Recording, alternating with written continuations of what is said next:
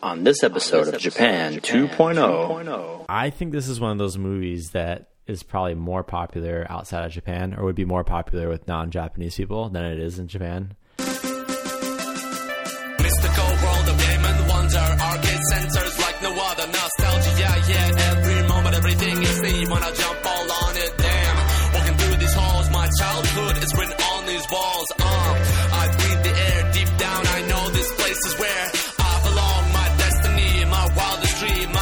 My fantasy, my inspiration And my energy Everything up to this point This place has led me, yeah There's a place that's better My fascination can't go on forever So real Like a faded meeting With a friend who knew straight from beginning two, two, two, point, point, point, point. Hello and welcome to Japan 2.0. This is one of your hosts, David.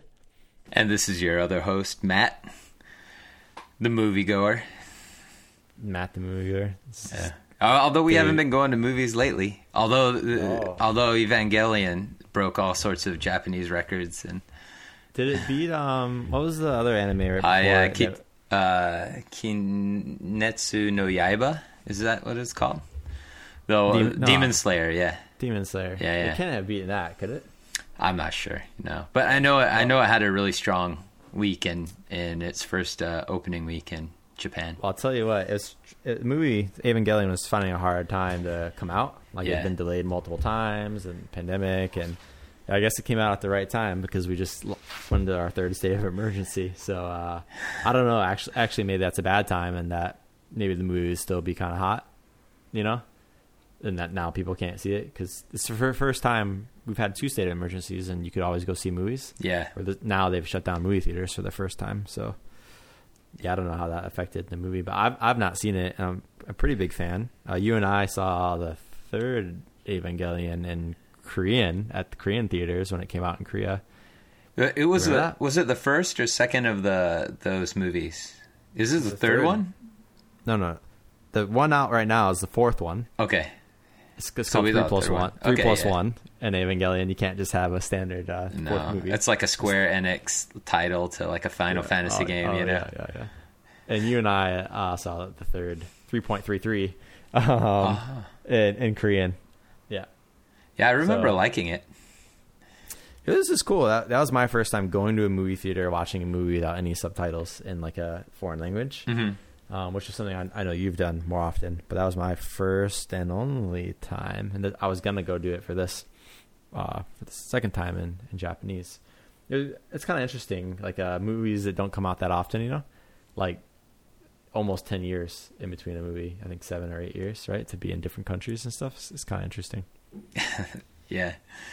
I Well, saw the first two in america you know third one in korean and the fourth one in japanese Yeah, you always miss out on stuff like details when you when you go in, but I Oh, feel man. like I feel like you get a lot of context just based on like the storytelling and the animation and and uh, The the, drama, drama and Well, the some- voice actors and some like movies that. even in your native language uh, you need to watch multiple times like evangelion so too true.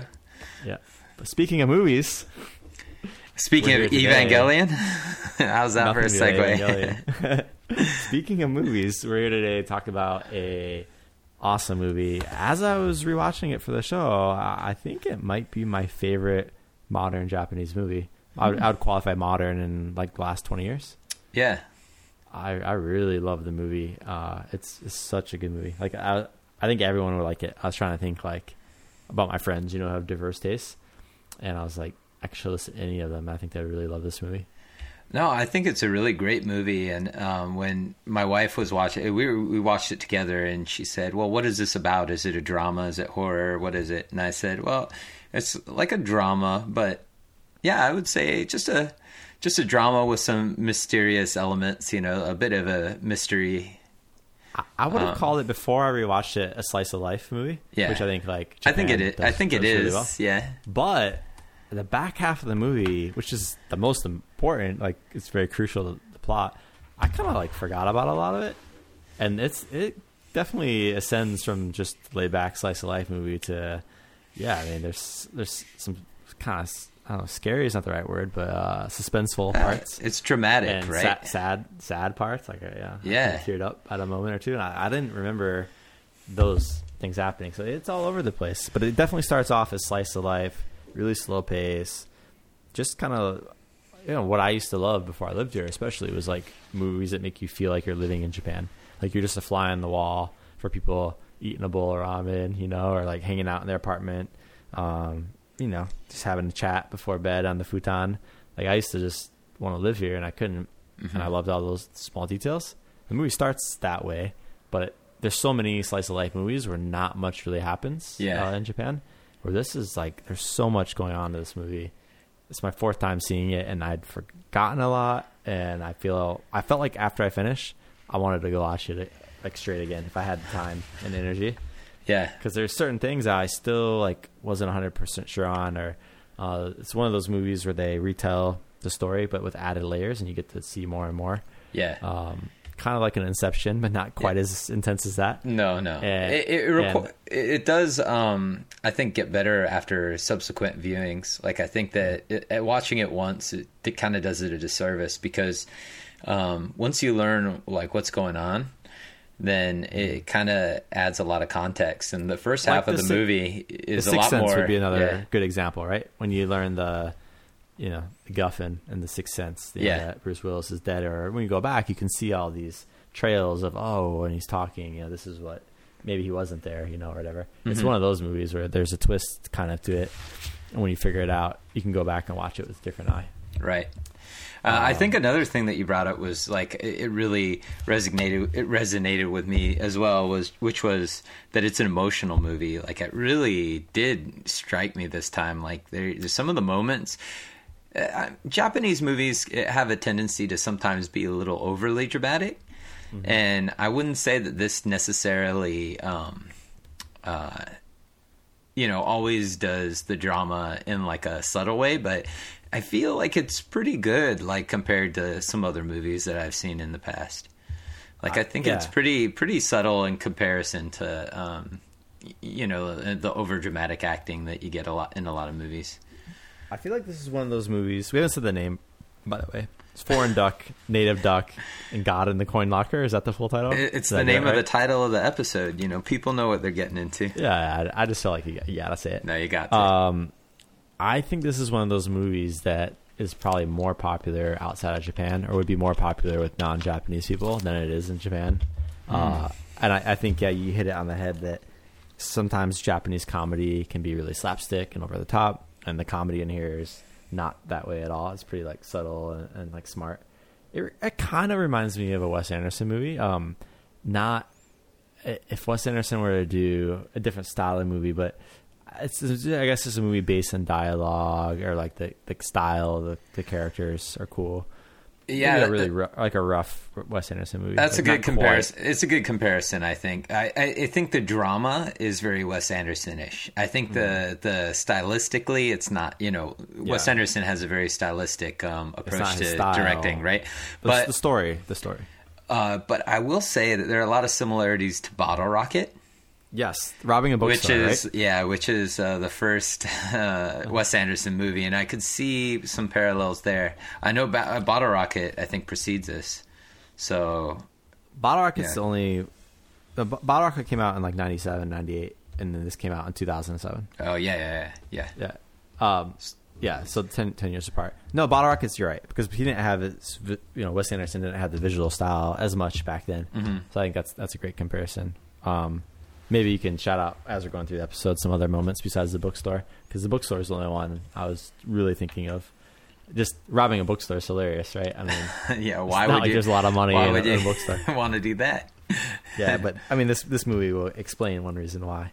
But um, yeah, I just think it's such a interesting movie, and it has a lot to say about being a foreigner as well, Mm. like uh, Western ideals, you know, within Japan, and it does it in a very subtle way. You know, the messages of this movie aren't very overt.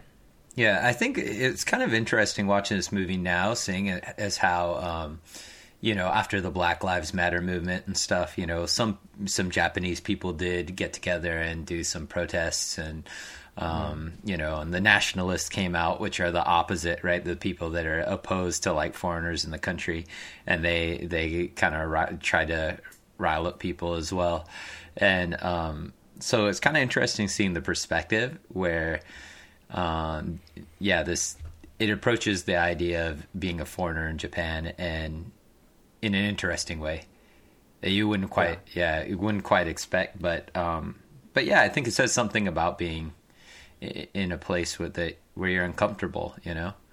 I don't think it's a surprise that the main character is in a neighborhood that he doesn't really know either you know? I mean not only is he the native duck but he's also the foreign duck Yeah. which once we get into the plot yeah it'll make a lot of sense explain the title. It's a, yeah, a meaningful title. Um, yeah, and being kind of before we get into it, there's not really much known on, on this movie, at least in English. no Um, sometimes I'll like, you know, look out what other people are saying out out there and try to think about should we cover this or not. Like, you know, are there a bunch of YouTubers talking about this movie or podcasts? And if so, then maybe we don't need to cover it. And uh, yeah, this definitely got the green light, the Japan 2.0 green light, because there is not one person on YouTube talking about this movie, which is rare uh, these days. I couldn't find any podcasts about it. Even the Wikipedia page is pretty sparse. We looked up the director, and uh, I mean, he's done other stuff, but you know, I, at the time this came out, I was super into Japanese movies. Uh, the 2000s were kind of like my my peak, and I'm not familiar with any of his other work besides uh, one called Fish Story, which we might do um, in the future. Yeah, I think we definitely should do it because I mean we did. I think we both really enjoyed this movie, and so I I would be really interested in see what he, what he did at, right after this. Right. It features the same protagonist, uh, same ac- actor, uh, who I've seen around. So yeah, I've only ever seen the main character of this movie. I've definitely seen him. He's a pretty non-traditional um, actor, so he's really easy to recognize. His name is Shina in the f- film, Yeah, and the act- actor's name is Gaku Hamada. Uh, he's very. He reminds me of young Jackie Chan. Did you get that feel at all? Just in his look. okay, yeah, I could see that. I was like thinking, early twenties. I was thinking the guy from uh, Akira, um, Tetsuo. Tetsuo. Yeah, the, Ah, is it Tetsuo, the guy that turns into the big monster? Yeah, because he has a big, big forehead. Yeah, he's uh, got a huge hair- forehead. yeah. receding hairline. Yeah. Yeah. and then uh, the other main actor, uh, Eita Nak- Nakayama, uh, I see him all around all the time. At that time in the 2000s, he was kind of like a real it actor, maybe like a Heath Ledger kind of type. You know, really, I think a good-looking, stylish guy. Uh, and he plays uh, Kawasaki. kind of, kind of yes, Kawasaki. Uh, not At fir- San, though. yeah, at San. first Kawasaki. Yeah, and I've seen him, and I watched this like TV drama back when I was in like undergrad about uh, all these like Inaka kids who move to Tokyo, and they like form a band, like a rock band together. They like, meet each other like on the it was called Mixi, like a social media website, like a MySpace at the time. And they were like, oh, like you know, trying to make it in big city, and uh, it's so horrible and cheesy. But I was just so into Japan at the time that I really enjoyed it. Anyway, he was in that in that too. Um, but yeah, yeah, those two actors are great and everything I've seen them in.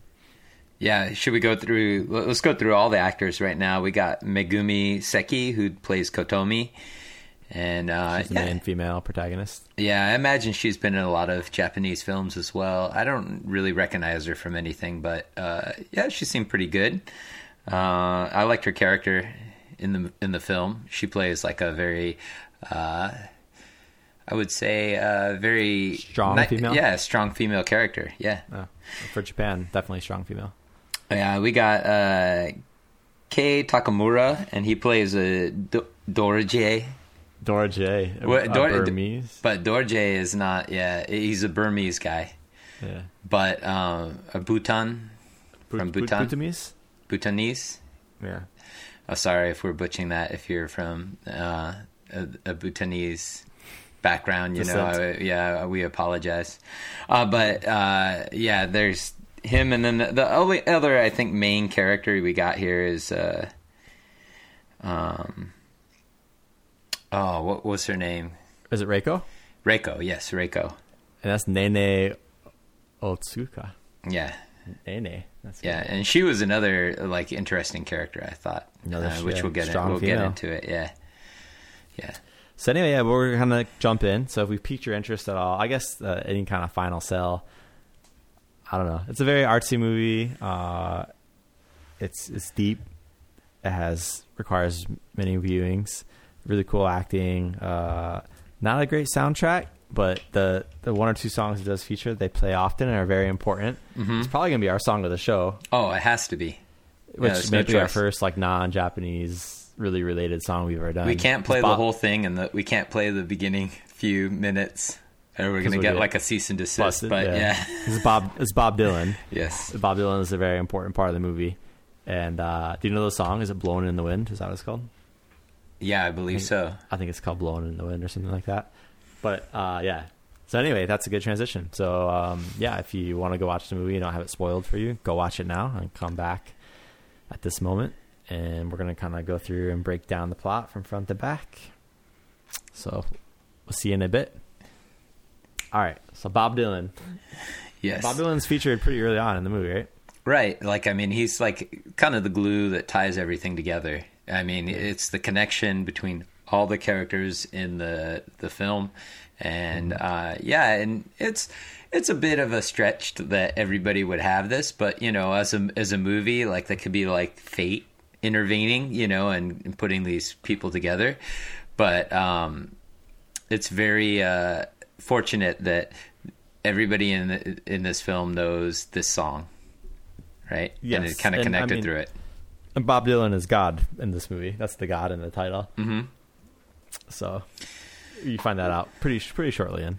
Yeah. So our our main character Shira is moving to um, uh, University. Uh, yeah, in Sendai. It starts out with him moving to Sendai on the Shinkansen, and he's singing uh, um, "Blowing in the Wind" by Bob Dylan, and uh, he gets he gets into town and he's unpacking, and he's he's a university student, and so he's moving to his like apartment as he begins his university. Yeah, and I think like that's such a powerful time in people's lives is like moving to university. Uh, I think just that uh, kind of framing of the overall story is you know a kid moving, leaving his parents, going to university. This for me personally is like an automatic like connect that uh, that was one of the best times of my life, and I've really found strong memories of it. You know, Mm-hmm. and as we see, you know, there's some some issues kind of with the, the family, which to me were also relatable uh, when we get into it a bit more. But yeah, I just you know, as I watch this movie, just straight away, I'm like, oh, this is this is cool already. He's on the Shinkansen, he's going to university, like good start. you know? Yep. And uh, immediately he makes a friend with uh, his neighbor uh, Kawasaki. Oh, first he sees this guy Dor uh, Dorgia or Dorgia, and Yeah, his neighbor. his neighbor, and uh, he's going around trying to introduce himself to all the neighbors, and then he meets Kawasaki, who hears him singing this Bob Dylan song. Yeah, And uh, immediately Kawasaki wants him to come into the house, and I was really laughing at this scene because, um, in order to not come inside, uh, Shira was like staying as far back from. uh, He's obviously very uh, suspect of Kawasaki. Because Kawasaki offers him like sake and stuff, and he's like, "Nah, I don't really want to go into your house. I'm not taking off my shoes." you Yes. know, in his Yeah. apartment. And Kawasaki right. puts the sake glass just a little further than than he could reach. Yeah. yeah, yeah, yeah. It, that was a funny scene. I think like that kind of sets up you know the two protagonists as like uh like in Shakespeare we call it like foil characters, right? Right. Like just complete complete opposites, but they kind of uh show the whole spectrum of a human Yeah. character, you know? Yeah, Shira's like a a real doughy kind of like normal guy, right? You're you're everyday, probably a little shy, you know, but like kind of like an everyday. I think the average Japanese, Japanese guy, guy. could could really relate to to Sheena, yeah, Yeah. the main character. And Kawasaki is like a cool guy. You know, like he's got like a nice, nice jacket. He's got like a nice haircut. He's got a, a mustache or a, like a goatee. You know, which is uh, very uncommon on young people. You know, and unless you're you know kind of stylish. Yeah, he's yeah he's very cool. And I remember when I first saw this movie, I thought, oh man, like that's Japanese guys are so cool and stylish. And yeah, I just I thought he was really awesome. Uh, definitely a, a product of the time, you know. Yeah, Yeah, Like, I uh, think very- I think his look too also kind of talks to like a um, like he's kind of a troublemaker. You know, a lot of troublemakers kind of have the the beards and stuff. You know, it's kind of a stereotype. I think it's uh, less so now, but you know, At the back in time, the at the time, you know, beards were kind of unfashionable, or unless you were really fashionable or cool. Yeah. Now I wonder, like his jacket. I was very interested in. Is it's like a tat. It's very strange. Like it's like falling apart. hmm Uh, it's like a motorcycle jacket, but it's like made of like a cotton. You know. Yeah, And um, I wonder if they chose something really strong because it's kind of important that he's he's wearing this jacket. Mhm. Um, and I I wonder if it's just coincidence that it's just a cool jacket that you're gonna notice, or if they chose something really kind of striking that would grab your attention, so that you know when a plot point later happens that you would realize it. You know. yeah. I mean, they definitely dress Kawasaki in a certain type of way. Like, I mean, he has a look, you know, Right. and that Yeah. that Well- look is very very uh, striking. Yeah. Yeah, we learn later he's a womanizer. So I mean, maybe that's just that, that stereotype or whatever, right? hmm But um, anyway, yeah, they both like Bob Dylan, right? Yeah. That's So where that's like he heard him singing it, so he, that's why where the attraction is. Yeah, and Kawasaki almost immediately like uh, asked Shira to to help him with the robbery. Right. So he mentions it- a yeah, neighbor's that- neighbor. Yeah. Oh, yeah, yeah. The That's uh, important point, right? Yeah, the Bhutan. Uh, what is it? Uh, is it. Burmese? It's Bhutanese, not Burmese. So he he goes uh, basically he's like, hey, do you know the neighbor, the, your neighbor's neighbor? And there's a lot of points in this movie that are like uh, very dependent upon language, and I really wonder what the translation's like, you know. Um, but yeah, he asks about the neighbor's neighbors. You know, he's he's a foreigner. Have you seen him? And then uh, Sheena's thinking like, oh, it's the guy that he ran into him kind of quickly earlier. He's kind of like replaying in his mind, and he's like, yeah, he's you know he doesn't speak Japanese well, so we we have to go get him like a, a dictionary at the bookstore. oh, this is Kawasaki's plot. yeah, Kawasaki's saying it to Sheena, and it's a particular dictionary. Do you remember the name of it? It had a strange name, Yes, it is the kanji book for Kanji Garden. Kanji Garden. Okay. Yeah. So like, yeah, we gotta like go to the bookstore and, and go get it for him, like to help help this guy out, and he's trying to learn Japanese. Um, and there's another reason why they. Ha- I mean, uh, we learn later like a big, big reason, but isn't there like another? Is that all we know for why they need to go rob and get this book? Uh, he he asks him, "Why do you need to rob it? You know, or why, why don't you just buy it? I'll I'll lend you the money." And on their way to like the bookstore to stake it out, um, he's uh, Kawasaki says, "No, I gotta I gotta steal this book." And I don't Yeah. know if he gives an, a particular reason. Oh, it's um. All right. So then we see some flashbacks, and we start to see Kawasaki talk about um, the girl Kotomi a bit. We get introduced Ah. to Kotomi in these flashbacks, and she had just dumped Kawasaki, um, and Kawasaki, I don't know, is kind of trying to get back with her, kind of passively, and she's like, you know, you're not passionate. You wouldn't save a dog, like the the foreigner, the Bhutanese guy. Yeah, Because there's a scene the- where they show him Yeah. uh, running across the street, risking his life to save an animal, and he basically talks about reincarnation, the Bhutanese neighbor, and um, uh, says like, "Look, and where I come from, you know, which would be a big theme with him. He's always representing. He's like a diplomat for his country. Where I come from, you know, animals' lives are very important, so it was no big deal to risk my life and jump in front of this car. And so um, Kotomi says to Kawasaki, yeah, if you were like half the man he was, you would risk your life to save an animal, or you'd like steal a dictionary, you know, because he's trying to like learn, do anything he can to learn. You know, you steal a dictionary. So I, I think he's doing it to kind of prove that he can be passionate. You know, Yeah, you could tell there's a bit of a love, love triangle going on, you know, Yeah. between the three characters. And um, so just And- just to reiterate, yeah, the the Bhutanese guy Kawasaki and uh, the girl Kotomi, the Yes. little love triangle. Yep. yeah, Shira's not in, involved in that yet. He's just hearing this story, Yeah. you know, in the car. So um, then they go to the bookstore, and Kawasaki hands him some um, some plastic guns, some model guns, and he says, uh, "Why don't you go to the back, Shira, and kick on the door? You have to kick Yes. on the door in a half hour." So Shira, uh, Sheena is like not into it. You Is know, it like Shira or Sheena? Sheena, Uh, Sheena. Okay. yeah. He's not into it. You know, he's he's like we said, he's like your average guy, totally nervous, but yeah, you're kind of learning he can be pushed around a bit, you know, early on. So he's just like, all right, whatever. I'm gonna listen to this cool neighbor friend, you know. Yeah. And maybe it speaks to like being in a new place, new environment, just trying to make a friend, you know, like you, you don't know anyone, so maybe that's why. But yeah, so he doesn't want to do it, and he says you have to sing your favorite song, Bob Dylan, "Blowing in the Wind," ten times, right? Yeah, and that'll be thirty minutes. And And, you kick the you kick the door. Yeah, It'll be over. Kick the door. Yeah. And so um, he does he does that. But while he does, he looks around the corner and he notices a white car in the parking lot. And when he turns around, that, white car is. know, He looks back, and the white car's gone. Goes back around to kick the door, kicks the door when he's supposed to. Holds up the model gun to the window so you see the silhouette of the model gun.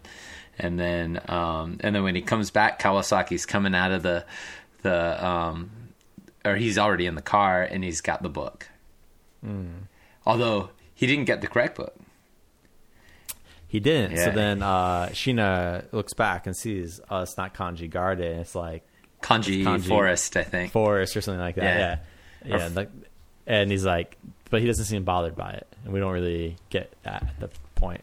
Like, why? Why didn't he care? He had to get this dictionary. He gets the wrong one, but doesn't really seem to care, right? Right. And so uh, then, uh, what happens? Sheena goes to school. He, Yes. He's he's attending college. He's buying his books. Uh, we kind of get to see, you know, what a little culture is interesting, like you know what Japanese university life is like, and it seems like his, uh, uh, like what would you call him? His classmates, his cohort, are a bit lame. yeah, you know, they- like- I mean, they seem like the most like him. You know, like I mean, the the couple of guys that he does talk to are kind of kind of similar to him. You know, they they seem just like you know average dudes, but not nothing special, right? Right. I mean, Shino doesn't really have a strong personality. He's definitely kind of like a blank slate that you can put yourself onto. Or like these guys, one guy talks about like racing cars a lot. Yeah. like, b- born to drive. Yeah, And later in the movie, you find out he doesn't have a car or driver's and then need a car, license. and then he doesn't have a driver's license to rent a car. So how is he born to drive? Um, yeah, so they're just like a bit. I don't know. I think it's, it's- funny. it's kind of making like his actual college not so interesting, right? Whereas the life outside of college is a Yeah. lot more a lot more fascinating and and uh, yeah, everything's just seems kind of mundane, you know, when it That's comes right. to the the university stuff. But it is a cool peek into like what it looks like and the clubs and all that stuff. That's right. So Kawasaki told them, "Hey, look, in this town, you're probably gonna meet this lady named Reiko, who owns a pet shop. It's like if you see her, she's you know easy on the eyes, but she's dangerous. Stay away from her." Right, and then Yep. while he's like leaving his normal university stuff, he he runs into her for the first time, and I think I don't know how he figures out it's her. I think she just matches the description, Mm-hmm. and he just says like, "Hey, are, are you Reiko? By the way," and she's like, "Yeah, how do you know that?" And then she's like, "The Kawas, you know, the Kawasaki. You do you know Kawasaki?" And he's like, "Uh, maybe. I, I don't. I think he says like no, right, or something like Yeah, that. yeah. But She she knows. Yeah, And she mentions, she says a couple of things that are interesting. One Well- key point is like, is he sick, right? Mhm. Or do you know about do you know about Kawasaki's disease? Which again is really interesting play on words, and I don't know exactly how important it is. And the character's name is Kawasaki, but Mhm. there is a famous disease called Kawasaki's disease, hmm right? So uh, when she first said that, I, I was like, I don't know, what does that mean? Like, is he just sick, or does he have actual Kawasaki's disease? yeah. You know? Well, I think Um, it's supposed to be. It's not supposed to give too much away immediately, right? So, I mean, Right, they're right. they're giving you like little breadcrumbs here and there, and uh, I, I yeah, she's just an interesting character to begin with because she's very monotone. She's very Yeah. serious. She tells him one of the first things she tells him is like, uh, "I might sound angry." But I'm not That's just- angry. I'd let you know. talk. I'd let you know if I was angry, right? Yeah, yeah, yeah. and uh yeah so i it's she's kind of like i wonder if they're trying to say like she's kind of on the spectrum or something you know as well Mm-hmm. like she's not showing emotion but she does think deeply about things right like she cares deeply about some of these people but she can't she can't show it you know Hmm. which was kind of i thought was kind of interesting It is interesting, yeah. So she's like another. Uh, sh basically, she employs um, Kotomi, hmm so she knows a little bit about Kotomi's life. So it's used in like a storytelling perspective of like you have all these other people telling other people's stories, hmm but no one's really telling their own story in the, in the early parts of this movie. hmm So then she starts to say things about like this animal, um, animal abuse that's been going on in the town, right? Yeah, the Yeah, we maim- learned. the the animal, the pet maimers. Yeah, they were in Yeah. the newspaper, right? That that's right. And um, Kotomi is kind of like involved with them. Uh, she just sees like them abusing animals, and she's out with the um, the Bhutanese guy and Dorji. And he does this move where he like throws a rock, some like traditional sport from his country, to like save the dogs, right? Yes. Yeah. And then um, you kind of see that like those two are becoming like an item, like uh, um, Kotomi and Kotomi and, and Dorji. Yeah, and they, they go out to a park and they're they're working on English and uh, they're Japanese together. yeah so this part's kind of interesting just being a foreigner you know? Like um the bhutanese guy not i guess it's assumed that that's not the native language of the country and it's just like their their lingua franca right? Their shared language. Hmm but like his english is really bad Yeah, for, for like an english speaker so it's, it's kind of weird that everyone's like oh you speak english you speak english but i don't know It's- i feel like they could have got an actor who spoke english a little bit better Yeah, I mean, it was made in Japan. I mean, his English is passable. I mean, anybody who's seen like an anime where they they have a, a, a guy, a Westerner, show up and they start speaking in English, and you're like, what in the world? There's a really uh, popular episode of uh, Samurai Champloo where they're playing a game of baseball, and all the baseball players are like from from other parts of the world. And the accents and the things that they say are just so so Well, even- ridiculous, you know. I don't know if it's the subtitles, but like uh, oftentimes what they're saying in English doesn't actually match the with the, subtitle. subtitles. Yeah, yeah. So I that made me wonder, yeah. like, yeah. Um. Any, anyhow, I just thought that was one kind of interesting. well, I'm sure it's better point. written in in the Japanese, you know, even the subtitles, like in the script, you know. Yeah, yeah, But um, yeah, no, it is interesting that he speaks English, she speaks Japanese to him, and they both kind of understand each other. But you could tell that like his Japanese isn't so great. right. So and that acting, ne. I think, is interesting too. Don't you feel that's one of the parts I feel like is a little over the top and somewhat of a typical Japanese way of his Japanese is so bad, like day one, like brand new. Where at that point, his Japanese would be better. You know, Now- like, it's like the stereotype of how people say things wrong. You know, Now, I would I would say, you know what, this could be like t- a little cheesy, and and in this movie where I think that most of the acting's actually pretty good, um, I feel that it's a little forgivable because it's in a flashback. So when you put that kind of stuff in a flashback, you're hearing from a narrator who might be embellishing or or you know making things Unreliable yeah, narrator. exactly. So it, it could be that. Um, that is supposed to be a little cheesy, and also you know the re- revelation at the end might have something to do Yeah. with that too. yeah. Anyway, I, those are parts that, if it, yeah, like you said, the movie wasn't so good. I think it would annoy me a little bit more. But um, anyway, so then um, I'm trying to think. It, so we get a lot of this backstory, right, of like this triangle that we mentioned. Yeah, because Shino And goes back to talk with Kawasaki about it, right? And then Kawasaki tells him a little more detail. Yes, he About- does. He's like, oh, he's like, oh, so you met the bookshop owner. Like he knows kind of right Yeah. away. And he you can like feel this connection of like Reiko can sense Kawasaki's presence and she Shina, and Kawasaki can presence her. Like, yeah, it's almost like they're still communicating through the, the main character, even though they're not there together. Yeah, It's kind of you, the feeling I got. you could tell that like between Kawasaki and um, oh, what's the woman's name? I can't never can't remember her name. Uh, it's uh, Kotomi? Kotomi, yeah, Kotomi. Uh, they, I, I think they still have such strong feelings for each other in Mm. these flashbacks, and you could really see that like they care for each other, even though they've broken up. Like you know, it's one of those things. It was a breakup that, but there's something still there, you know, Yeah. between them. So I think one other just important thing to mention before we kind of jump ahead is like you start to really see Kotomi and Dorji's relationship take off, and like she's doing the language thing. But the part we didn't haven't really mentioned is like Kawasaki is kind of like uh, kind of like taking a liking to Dor- Dorji too, right? Yeah, I think he And- at first he thinks it's his way in to get back with Kotomi. Yeah, that's probably true. So uh, he they meet at a park or a zoo or something, and and they um, take a photo together, which is like a kind of a classic photo that's shown a few times in the film, and uh, yeah, and then that's where Kawasaki says he'll become the teacher, Do- Dorji's teacher, Yeah, and he'll teach him Japanese, and then. Uh, Kotomi says, "No, you'll just teach him how to be a womanizer." yeah, and then and then Dorji goes, "Yeah, I like women." yeah. All right, so we got to kind of jump to the revelation. What do we what do we need to know before we get to like the kind of big reveal? Well, oh man, it's.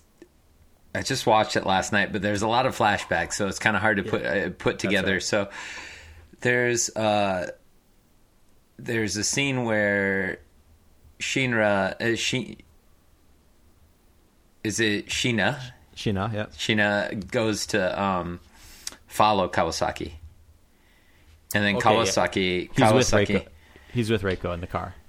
Well, at first he tries to follow him and he can't follow him very far, and then he t- asks Reiko to drive him, and they follow Kawasaki, and Kawasaki's going somewhere, and um, they finally are able to follow him, and they and when they do, he goes o- uh, Kawasaki drives off into this like. I guess kind of the boonies somewhere, like outside of the in the countryside, and when he comes back and they they discuss I think some of the backstory at the pet shop where you find out like Kawasaki um uh what he, He really messed up. the Dorija yeah Dorija well Georgia uh, recorded Kawasaki saying going into a doctor's office and finding out that he has he's probably HIV positive Yes, this part Yeah. was very strange. so um, he had this little he had this little recorder that he was using to say Japanese phrases and then repeat them back just to see if he can. Um, I feel like yeah, out of out of all the things in the movie, that this part was like like why would he? Dorija didn't seem like the kind of guy that would play a prank and and put a recording into like bug his um, jacket while he went into the doctor's office and he seemed really serious about it. Like that was a really weird thing, but it was it's to move the plot ahead, of course. Yeah. And so yeah, you find out that yeah, I guess Kawasaki's womanizing caught up to him Yeah, yeah. and Yeah. that he's possibly HIV positive and Yeah, then so that's the sickness they were referring to earlier. Yeah, and um, and then you get a bit of the a little more of the um, animal maimers, the Right. pet shop maimers, and you see that um, was it the part where Kawasaki goes after them with the baseball bat, Yeah, or yeah, is, yeah. does that not show up until later? I can't remember. Uh, I think that's it. Yeah. and it's real over the top anime style, like just Yeah. looking cool, but not actually Yeah. doing much. Yeah, Yeah, he protects off with this, all Kotomi. So after Dorjima, uh, Dori, Dorija um, protects Kotomi that one time, uh, they realize that like these people are following Kotomi. They got her like her bus pass, and so now they know where she lives, and they've been calling her and right. stuff. So she really threatens them, you know, which again is kind of rare in Japan. Like really standing up to other people, saying like, "I'll call the cops on you," you know. Yeah, But yeah, as Matt says, uh, she drops her bus pass, which has her address and phone number and stuff. And they call and they threaten her, and they say, um, bi- yeah, they, they call her a bimbo, and uh, she again like stands up, and she can tell in the background that they're at a bowling alley. uh-huh. You can hear, and like, it's small town, so there's like only one bowling alley, right? So she says to you know Kawasaki, like, I want to go, you know, I want to go turn him in, turn him into the police. yeah. Yep. A- and uh, I think So at first they they grab her, and then I think Kawasaki saves her. Then I think that's right before the bowling alley. And yeah, then, yeah. yeah, yeah, I, I'm I'm not sure exactly when in the timeline that happens, but uh, yeah. So Bowl- I, bowling alley is the next big point, right? well, after the bowling alley, we we learned something else. So I wonder if the bowling alley comes a little later in the story because we do get to see the guy tied up to the tree. So they find out after uh, Reiko and and Sheena talk about you know some of the backstory. They go and they find uh, what uh, Kawasaki was doing in the boonies, and he had tied up a person to the tree because there's this uh, Bhutanese tradition of when you die, um, you have the birds eat you, I guess, and and take you to heaven, right? Yep. And they believe in reincarnation, so it's a way to do just do burial. But um, uh, but Kotomi said at one point to Kawasaki, like if uh, somebody should have those the terrible people be taken by the birds. And and so we we see a tree that's covered in birds and as you get closer you see there's somebody tied up and they have like a knife through their foot. Yes. yeah and um it's one of the guys that was like the pet manglers. So we realize that kawasaki has like a real reason to not like this guy Yep. is it the pet mangling Um, I don't know. well we We'll find out. we find out soon enough Yeah. So go to the bowling alley now. i believe so Yeah. So they go show up at the bowling alley. They confront these guys, and they go in and do a little recon, and see. Uh, they look at all the shady people, and then they find the right ones. They're back in the game center, playing uh, like Hang On. You know, Yeah, class- super Hang On. motorcycle game. the guys pushing the girl back and forth on it, and uh, they notice that there's an exit sign very close to them. So they go tell the police. The police seem to take interest that uh, that you know there's a foreigner there, and that's again one of the little moments of this movie where it's like, well, why does it matter if they're foreigner or Japanese? And they're like, oh, yeah, I guess it doesn't. And um, so Deja takes him inside. He's real concerned, like, now you got to be careful. You got to look at these people. They're gonna run through the back exit, but the cops just don't listen. Again, Oh, they're being- some, they're some being- social commentary on yeah. police in Japan as well. Oh, they were being real racist to him too. You know, they were just uh, saying, "Oh, you're a foreigner. You should you shouldn't speak Japanese. You should speak English." And earlier in the movie, we saw somebody, uh, you know, one On of the the bus, bus. drivers say, Yeah. "Say, oh, you shouldn't speak your your language. Speak English, or don't speak uh, other languages. Speak Japanese." You know, Right. this is Japan. Speak Japanese. So yeah, there's some authority. uh, Like seems like the authority figures in the film are, are pretty pretty uh, not so friendly to foreigners. yeah. Yeah. Yeah. So anyway, just as uh, he's worried about the cops do everything he says, uh, you know, not to do, and the people start running out the back. They chase them, and uh, they go outside and see Kotomi's there, like standing in the parking lot, their arms spread. Uh, She's in front of their yeah in front of their car. and they go into a car. Yeah, and uh, it's like a you know very slow kind of pause scene. You know, is she gonna move or not? Yeah, She doesn't, and uh, they, they hit her. They Yeah, fly- and- fly off and hit her. And uh, yeah, so she rolls over the car. She's like laying there on the ground, and her, uh, you know, some of her last moments. And then she and we see that as they pull off, and you think they're getting away. As soon as they get to the main road, they get smashed by like a semi truck. yes. And uh, as as she's closing her eyes, she sees the dog walking Yeah. away from the the kennel in the back of the truck. So her sacrifice wasn't in vain. She did in her last moment. She got to see that she saved an animal. Yeah, Right, right, right. So which is a big part of her character. I mean, she works at a pet shop, and you know, Yeah. during like that care for the animals and stuff. yeah, that's what she was going for. So then I, I think the next do we see them back at the apartment complex, like they're Kawasaki and I think that, Yeah, I'm trying Sheena? to remember. I think what happens is Sheena goes back to school and he needs to find out which textbook. Um, he needs a textbook and he mm-hmm. doesn't know if he bought it already, so he calls Kawasaki on his phone and he asks Kawasaki, "Can you go check in my apartment and see if I have this textbook or not, mm. so I don't have to buy a double?" And so Kawasaki goes in and he's like, "You don't have any textbooks." And he's like, "What?" And so they come back, and there's a bit of a mystery, like who stole the, his textbooks, right? Like his textbooks are gone. Yeah. And so um, it's not long after that you learn that it's actually. Oh, I I think after that it's just the Kawasaki. We find out Kawasaki is the one that stole those textbooks, right? And then we get the reveal that Kawasaki can't. He can't read Japanese. Yes, he cannot. Yeah, and it starts getting like, huh? Like a huh moment. yeah, Kawasaki comes clean. And then we get another big storytelling moment. yeah, Uh, this is like the big uh, twist of the movie. yeah. Yeah. It's like the last third of the movie, and it's it's a pretty big like flashback scene where it goes through all the scenes that we saw before, but puts them all in, perspective. yeah, puts them all in order in a new perspective. And we learn that uh, Kawasaki, the character we've known as Kawasaki, isn't actually Kawasaki. He's the Bhutanese uh, foreigner known as Dorji. Dorji.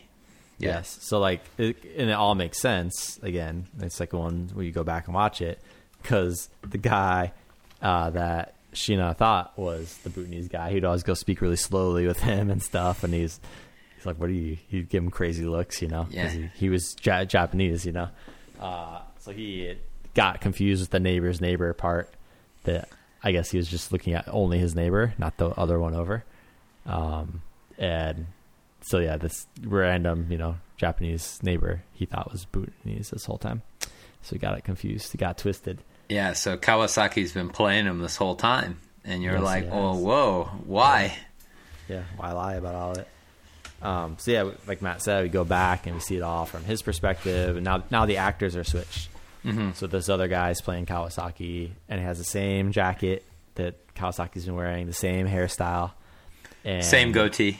same goatee. Yep, the Kawasaki that we knew before. Now Dorji is really derpy looking. You know, Clean got, cut. di- got a different Yeah. haircut. Yeah, totally nerdy. Much more like Sheena. Yeah, kind of similar guy to Sheena. And we kind of see him becoming. We see Dorji becoming Kawasaki. Yeah. Through these stories. Him getting Yeah. a little more confident. Him learning Japanese. Him getting with uh, Kotomi. Yes, they they start uh, kind of falling for each other, and uh, I'm assuming I'm assuming they had a relationship when um, Kotomi says, "Oh, let's not let God." Uh, see your mistakes, and she puts the CD Bob away, Dylan you away. know, yeah, Yeah. the Bob Dylan away in a cupboard, you know. I mean, Yeah. it's kind of suggests that they had a relationship, you know, an intimate relationship, and um, yeah, you could tell that that's where the love triangle came from, and already Kotomi had already broken up with the uh, the OG Kawasaki, the original Kawasaki, and um, uh, yeah, it's all kind of about their their love triangle and how they not only did Dorji become good friends with Kawasaki, but he also was there when Kawasaki uh, ultimately, you know, dies of his sickness. Yeah, When they're- driving, driving him. Yeah. So the, the, the yeah when when he dies, that's an important scene because they're going back to the bookstore to because Kawasaki, the original Kawasaki, learns that one of the Maimers works at that bookstore that uh, Dorji and um, Sheena ha- had robbed at the beginning. Yeah. So we learn a bit more, you know, it's not just about stealing a book. And that we get to see the scene, you know, Yeah. all over again now with how important it was. Yeah, this is the guy who murders Kotomi, one one of them. Um, and uh, yeah, they learned through a newspaper that he was at a rally. For, they saw, so they go there, you know, to rob it, uh, to get give payback.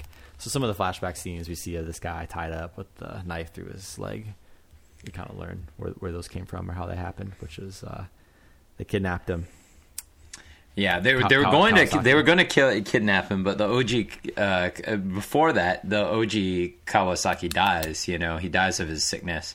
Yes. Before they were able to do the to get catch the guy and and Yeah. get the revenge, uh, because they both wanted to get revenge for Kotomi's death. we kind of learned that the you know Dorji masked as Kawasaki, you know, guy at the beginning of the movie, he's just become Kawasaki. So not only living out this bookstore murder with Sheena, but also like saying, So Matt said there's like a tape recorder, and he would say, "I'm assuming these would be like famous idioms in Japanese or something, or maybe they're just Kawasaki-isms." Yeah. He says like they're almost like riddles. Um, but when we meet uh, at the beginning of the movie Kawasaki, he's always just kind of saying these random things to Sheena, and Yeah. they feel really strange. And now about we learn. about this woman and this man that find a kitten in the rain, and then they bring the kid. The man goes out and brings the kitten inside, and then uh, the woman says, "That's not what I wanted. I wanted the wet, sad kitten. I didn't want Yeah. the the dried off, you know, like happy kitten." So these are important for two reasons. One is that they're just kind of like it's not like again idioms or tongue twisters. If any foreigner can say them well, then you'd master the language. So he's saying them for that. But I think also um, to keep the original Kawasaki alive, you know. And again, he starts wearing his clothes. He gets his jacket. He gets his hairstyle. He's got his sayings. So it's like yeah, embodying this person He becomes him.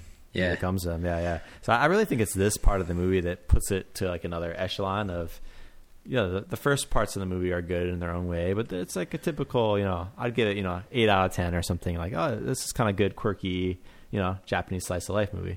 yeah. But it's really rare to have like a really kind of masterful story, and it actually makes sense, and it's not like a gimmick. You know, yeah. there's no flaw for me really in in the story. Like it No, the ties only- off all the loose ends and. The only thing that bugs me a little is the Dorji recording in the doctor's office. Oh, I right, mean, that seems a little that seems a little convenient.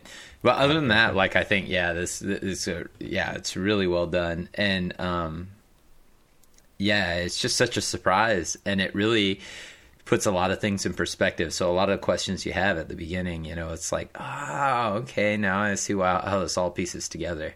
That's right. Um, and then uh, I think we forgot to mention that she, uh, Sheena was in potentially going home back to Tokyo because Yeah. uh, his his father uh, got uh, stomach cancer, S and his father was a shoemaker, and I guess there's always this threat that.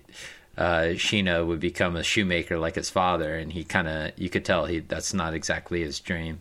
Sheena kind of seems like a jerk in those moments. Like they're spotted throughout the movie a bit. I'd say like halfway through is when we start to he He's kind of being up- selfish, right? Right. But for me, this is another one of the parts of the movie that is maybe a personal thing, but it was like totally relatable. That my first year or two at university, I was just out meeting real people in the world, doing real stuff, and yeah, I, I didn't really make time for my family. You know, the needs of my my parents and brother and sister and stuff.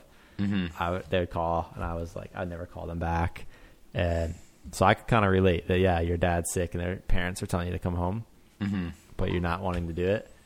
Uh, yeah, I, I could understand them. Where I think maybe if you didn't have that experience, in that sense, Sheena might not seem like the the greatest son, but he does eventually, at the very end of the movie, he does go back to his parents. Yeah, yeah, um, yeah. And what the, a, the, Dorji, we're, we're not- getting towards the very end, right? Yeah. So, uh, yeah, we should just end it, I guess, the with the synopsis, and then just give our last impressions. But, um, yeah, anything. Where, where, what part we end off at? we the, they got the guy, they kidnapped him from the bookstore. That's right. Yeah. And yeah, they tied him up. And then you you learn they have this discussion, and um, uh, Dorji uh, Kawasaki too. I guess it's kind of hard to talk about this movie without you know calling him Kawasaki, right? The main main guy. Uh, he says that he was intending on murdering the guy. Like he Mm-hmm. honestly had the intention to murder him. You know, I mean, he became Kawasaki to do this, to see this through, right? Mm. And um, and Reiko and and Sheena are kind of like, nah, man. We you, there's reasons why you wouldn't have to, you know, it's reasonable that you didn't do it just to kill this guy, right? And he's like, no, no, I intended on killing him. Yeah, and yeah. then Re- Reiko is like, "Y- you're gonna have to turn yourself in. And he was Says, like, so does nay, probably. yeah, yeah, probably. yeah, That's a reoccurring uh, joke through the movie, but yeah, Um, yeah, yeah. Yeah, and at the end, uh, the uh, Sheena gets a call and he has to go back home, and he, he decides that he's leaving. And Kawasaki says, "Well, when are you coming back?" And he's like, "I don't know. I don't know." And he's like, "Are you going to go to become a shoemaker?" And he's like, uh, "We'll see." You know. It almost feels like there's no cell phone or anything. Like it's not the movie's not that old, but I They have might- cell phones. right. But it, it feels like Kawasaki's like I have no way to contact you. I'm never gonna see you. Like we're never gonna see each other again or like hear from each other again. Did Mm-hmm. you get that feeling that he really felt that way? Yeah, I mean, I think he made a big connection with this guy, right? And he didn't have anybody else, you know. Like his two best friends had had died, you know. Kawasaki and uh, Kotomi had both passed, so Right. he was kind of alone. He had Reiko, That's- I guess, but uh, Reiko doesn't is not the most emotional, you know, person, I guess.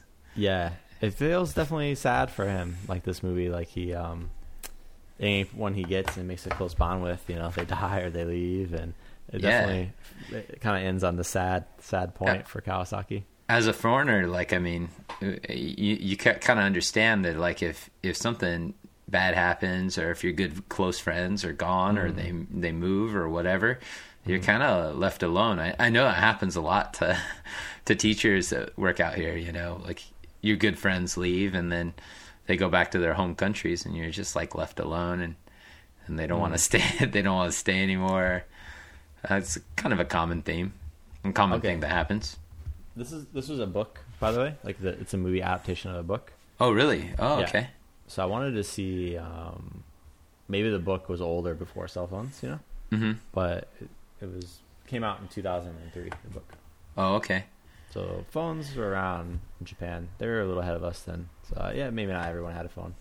Anyway, uh, yeah. So it is, it is based on a book. So if you can read Japanese, I'd be Go find cu- it. cu- I'd be very curious to hear how the book compares to the movie. Yeah, a review would be great. Um, Yeah, no, that was interesting, but I, I think, I think the movie's setting up that ultimately they probably are not going to see each other again, right? And they both Yeah. kind of know it. You know, uh, Ka- Kawasaki too uh, is probably going to prison, and um, Sheena's probably going to go home and spend time with his family. You know, I don't know if he's going to get all of his stuff or who knows. They don't really they don't really say, but um, uh, Sheena thinks of a last thing that he can do for for him and his friends, and that's um, play Bob Dylan on a CD player Yes. that he's been looking for the whole time. It's like lost in his luggage. Yeah. So he's calling his parents like, "Where's my CD player?" yeah.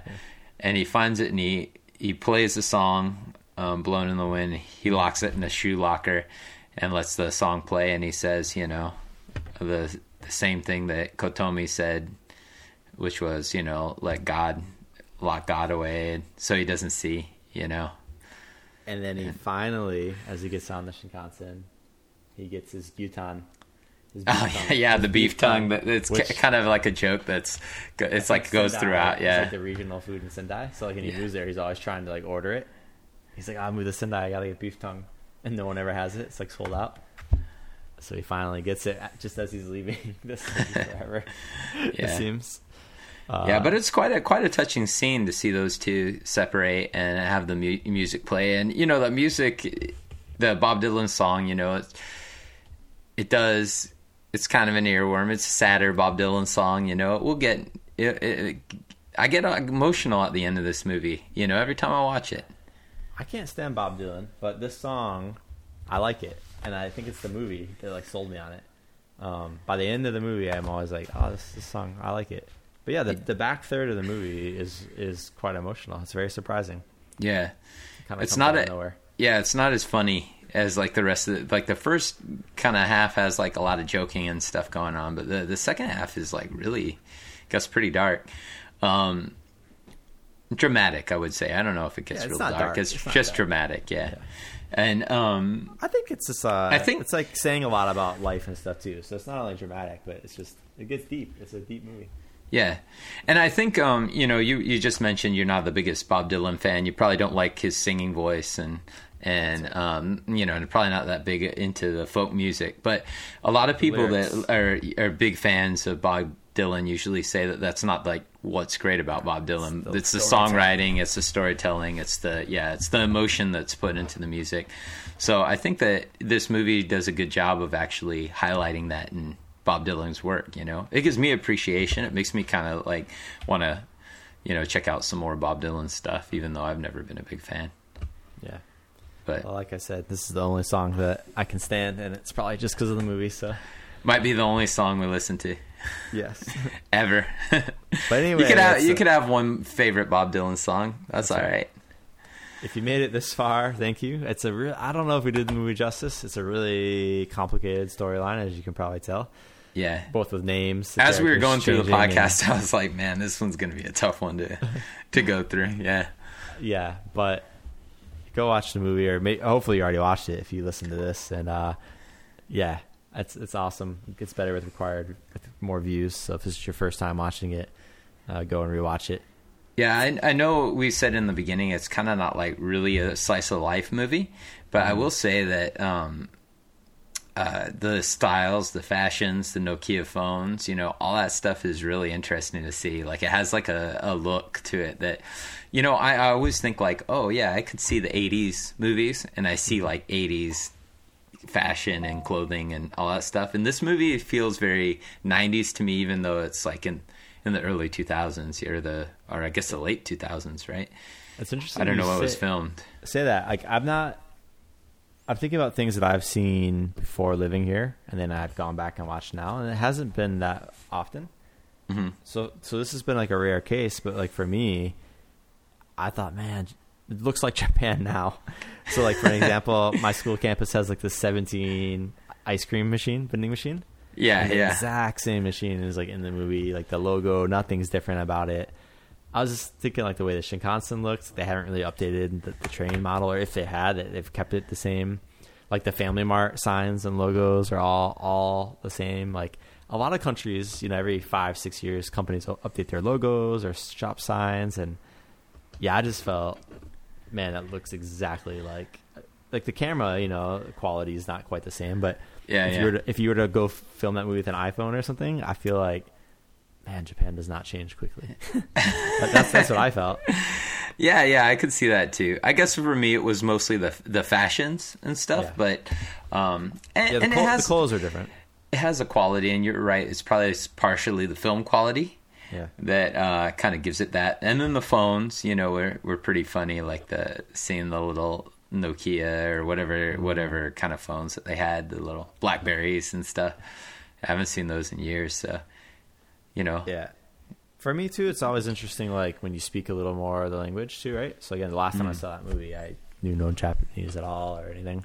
Um, yeah, it's just really cool, you know, to be able to understand a little bit. I watched the first thirty minutes of the movie without subtitles because I just didn't have the file, and then I was like, oh, I'm gonna have to get the file. Uh, but it, was really a great experience to like. I, I guess because I kind of know the movie too, but like to be able to like kind of know what's going on and know a lot of the cultural cues. Um, yeah, it was. It's a Yeah. good good experience. some of the context is um it changes as you've lived here right like so i think there were a lot of things that i saw this time that i was like oh yeah that makes more sense now or you know i'm getting a little more out of this that, that scene that scene where he moves the sake glass and Shiina has to take off his uh Shoes. yeah. shoes to to get get the sake that that part really cracked me up this time because i know how much people won't go into an apartment you know taking off their shoes you know and Hmm. how badly he didn't want to be in that apartment Well, anyway, I think we've gone long, but uh, yeah, it's such a good movie. Go watch it. Uh, it's hard to find. It's on if you have like a VPN and you can speak Japanese. Uh, you can watch It's on it Jap- Japanese, it's on yeah. Japanese Netflix, but there's no subtitles. Yeah. Um, so yeah, we I had an old back when I've had this movie the file for like 10, 15 years. Back when torrenting was a big deal. Yeah. On an old, old USB, and that's how we had it still. So I don't do that stuff anymore, but I used to, and I, I had the file from all the way back then. Uh, So uh, that's I- how I had it too. I wasn't even sure if I had it, and I looked it up, and I was like, "Yeah, you know, I think I have that somewhere." If David gave it to me, because I remember you gave me that in uh, Korea, I believe. Yeah, I was, That's where we watched like, it gotta-" together. I was like, you gotta see this movie. But Yeah. um, it's probably on like um, if you just rent it, you know, on iTunes or something for four or five bucks. I bet it's on there. Yeah, you you might be able to find it somewhere. I think it's something worth checking out. You know, it might be on YouTube. I don't know. Did you It's check? worth, it's worth buying. It's a movie worth buying because again, you're gonna get at least two, three views out of it. Yeah, I think it's pro- it's obviously from looking on the internet, it's underrated. Like it's something that definitely should get a lot more love because I mean, it's a really cool movie. And um, yeah, and like you said, it's it's kind of timeless. You know, like the the themes and the the story. It's it's one of those movies that could stand the test of time. That's right. Yeah. So I hope we watch uh, again. Same director does one called Fish Story, and uh, Shiina's in that one as well. And it's it's about music. It's about like a Mm-hmm. It's like cassette punk, tape. punk rock or something like that, right? Yeah, I know very little, but there's a trailer, and it's about this listen to a cassette tape in a car or something like that. So Mm. it speaks to me. Yeah, I think like road trip kind of uh, mixtape things. Uh, sounds great. Yeah, We So got to do it. it. Yep. So uh, go out, check us out on social media. I don't think we'll have too much to post for this one, um, but The if you- poster, I guess, if we find a poster. right? But during the Nara, Nara one, I made a little story, an Instagram story with like 20, 30 Nara photos that we're getting a lot of good response from. So uh, if you haven't checked that out and you listen to our Nara episode, go ahead and look at that. And uh, Nara, Nara's getting all the love, man. We didn't Yeah, we realize like of- people people loving Nara. Got a lot of people writing us based on that Nara episode. So Yeah. um, I think it's just the first. That's kind of like an old style Japan 2.0 episode, right? And this term, old style, during the pandemic, we don't get Yeah. to go out and go on like little trips and reviews of areas. So I think, yeah, I mean, we know that's probably our, our best content. It's just uh, difficult for us to do now. So that was kind of a rare chance of getting out. Yeah, we just are waiting for our jabs. You know, come on, Japan. Come on, Suga. Let's do it. One percent. Tokyo Tokyo Olympics are coming. Let's That's hurry right. up. But uh, we, Matt and I are just shooting some ideas. We'll get to you eventually. Matt moved to a new neighborhood, so we'd like to Yeah. get like kind of like a neighborhood review. We've done a bunch of different parts of Kobe and um, Osaka in the past. We've done like uh, Namba and Shins, uh. Can't remember the names. It's been so long. Uh, Hmm. And Kobe, we've done Suma. We've done uh, Motomachi. Yeah. So we're talking about doing a, a rare area. I won't say quite w- rare yet. Um, in Osaka, where Matt lives now, and then uh, yeah, downtown Kobe is kind of up and coming right now. So I thought we'd do like a, a Kobe 2.0 and talk about Kobe once things calm down a bit. But I've not even been out to Matt's new place. You've been out there what two months now, month and a half. Yeah, it's hard to say. Uh, My my life's been a blur the last couple of months. So, uh, but yeah, I think we've been here about almost two months. Yeah, or almost a full full month and a half, I guess. I don't know. Yeah, we used to be an hour and a half apart by train, and now we're only like 40, 40 minutes apart. So that that should be awesome. But yeah, I'm, we've not even been able to see each Yeah, right now, right now, thanks pandemic. Yep. Anyway, um, yeah, enjoy Bob Dylan, uh, "Blowing in the Wind." I believe that's the name. If it's not, Bob Dylan fans, come come at me. This is we're always bad with names. This is probably our all-time worst uh, with names. Find this me on the n- internet. Come at me. I'm ready. I'll take you on. Anyway, thanks for listening, and I look forward to more uh, content in the future. See ya. Till next time. Peace. Bye bye. How many times must the cannonballs fly before they're forever banned? The answer, my friend, is blowing.